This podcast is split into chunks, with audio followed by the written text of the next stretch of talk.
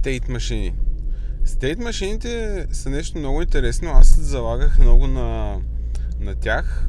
А, даже си мислех, че това е бъдещето на фронтенд девелопмента, особено на фронтенд девелопмента, защото там имаме много, много стейт. Преди години много залагах на, на тая концепция. А, тя бавно, но славно всъщност се прокарва път. Има една библиотека, която се казва Xstate, която е доста популярна напоследък. А, та концепция за стейт машините решава доста проблеми, особено доста такива сложни проблеми, които а, обикновено има почти всяка фронтенд апликация. И най-добрият пример, за да иллюстрираме какво точно прави стейт машината, е а, момента в който нашето приложение има нужда да вземе някакви данни от някъде. А, тогава обикновено това, което правим ние е да създадем един така голям набор от промеливи, които ни а, помагат да решим кога, в какъв стейт сме. И това, което имам предвид е момента, в който ние инициализираме заявката за този ресурс, а, който е някъде си.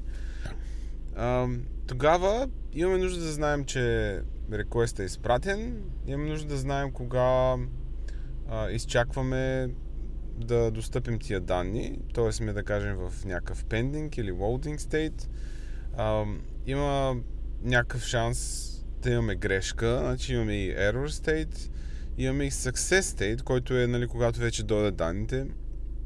И понеже този процес е асинхронен, а, обикновено предоставяме някаква обратна връзка на потребителя, т.е. това си е реален стейт на апа или на компонента, който пишем в момента. И обикновено начина по който решаваме тези, тези ситуации е чрез създаването примерно на различни флагове. Is loading, is success, is error и когато човек почне да има повече от две, пък и те и две понякога са доста, доста за тази ситуация. Когато има вече два-три флага, според мен човек трябва да се замисли да си напише една стейт машина. А, а именно стейт машината е а, една концепция, в която ние имаме определен брой стейтове, в които можем да бъдем.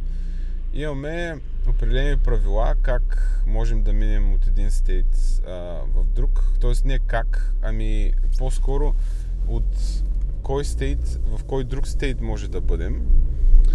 И това са а, така наречените транзишени от един стейт в друг, като аз тук сега не претендирам за някаква, а, някакви изчерпателни знания за стейт машините. А, смятам, че всеки малко или много пише стейт машини постоянно без да знае за, за това. А, но имплицитната дефиниция на стейт машина в нашето приложение спомага за това то да изглежда по-ясно, да, а, да има и ясна граница между това какво може да се случи и много от случаи, в които ние сме изненадани, ох, аз този стейт го пропуснах.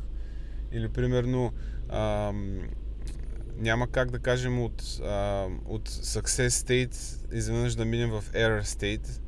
А, когато дефинираме а, по този начин нещата, че това няма как да се случи, а, елиминираме доста от, а, доста от проблемите, които се случват.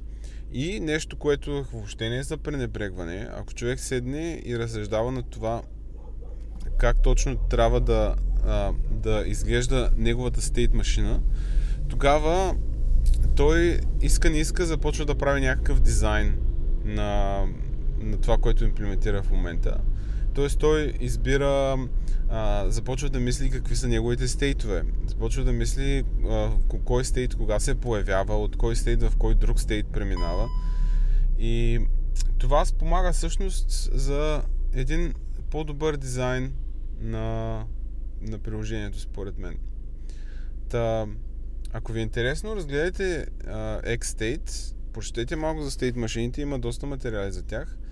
Uh, може да ви помогна в много случаи, особено когато започне да имате флагове. Това е индикацията, че имате нужда от стейт машина. Когато имате два или три флага за определене на, това в кой стей сте.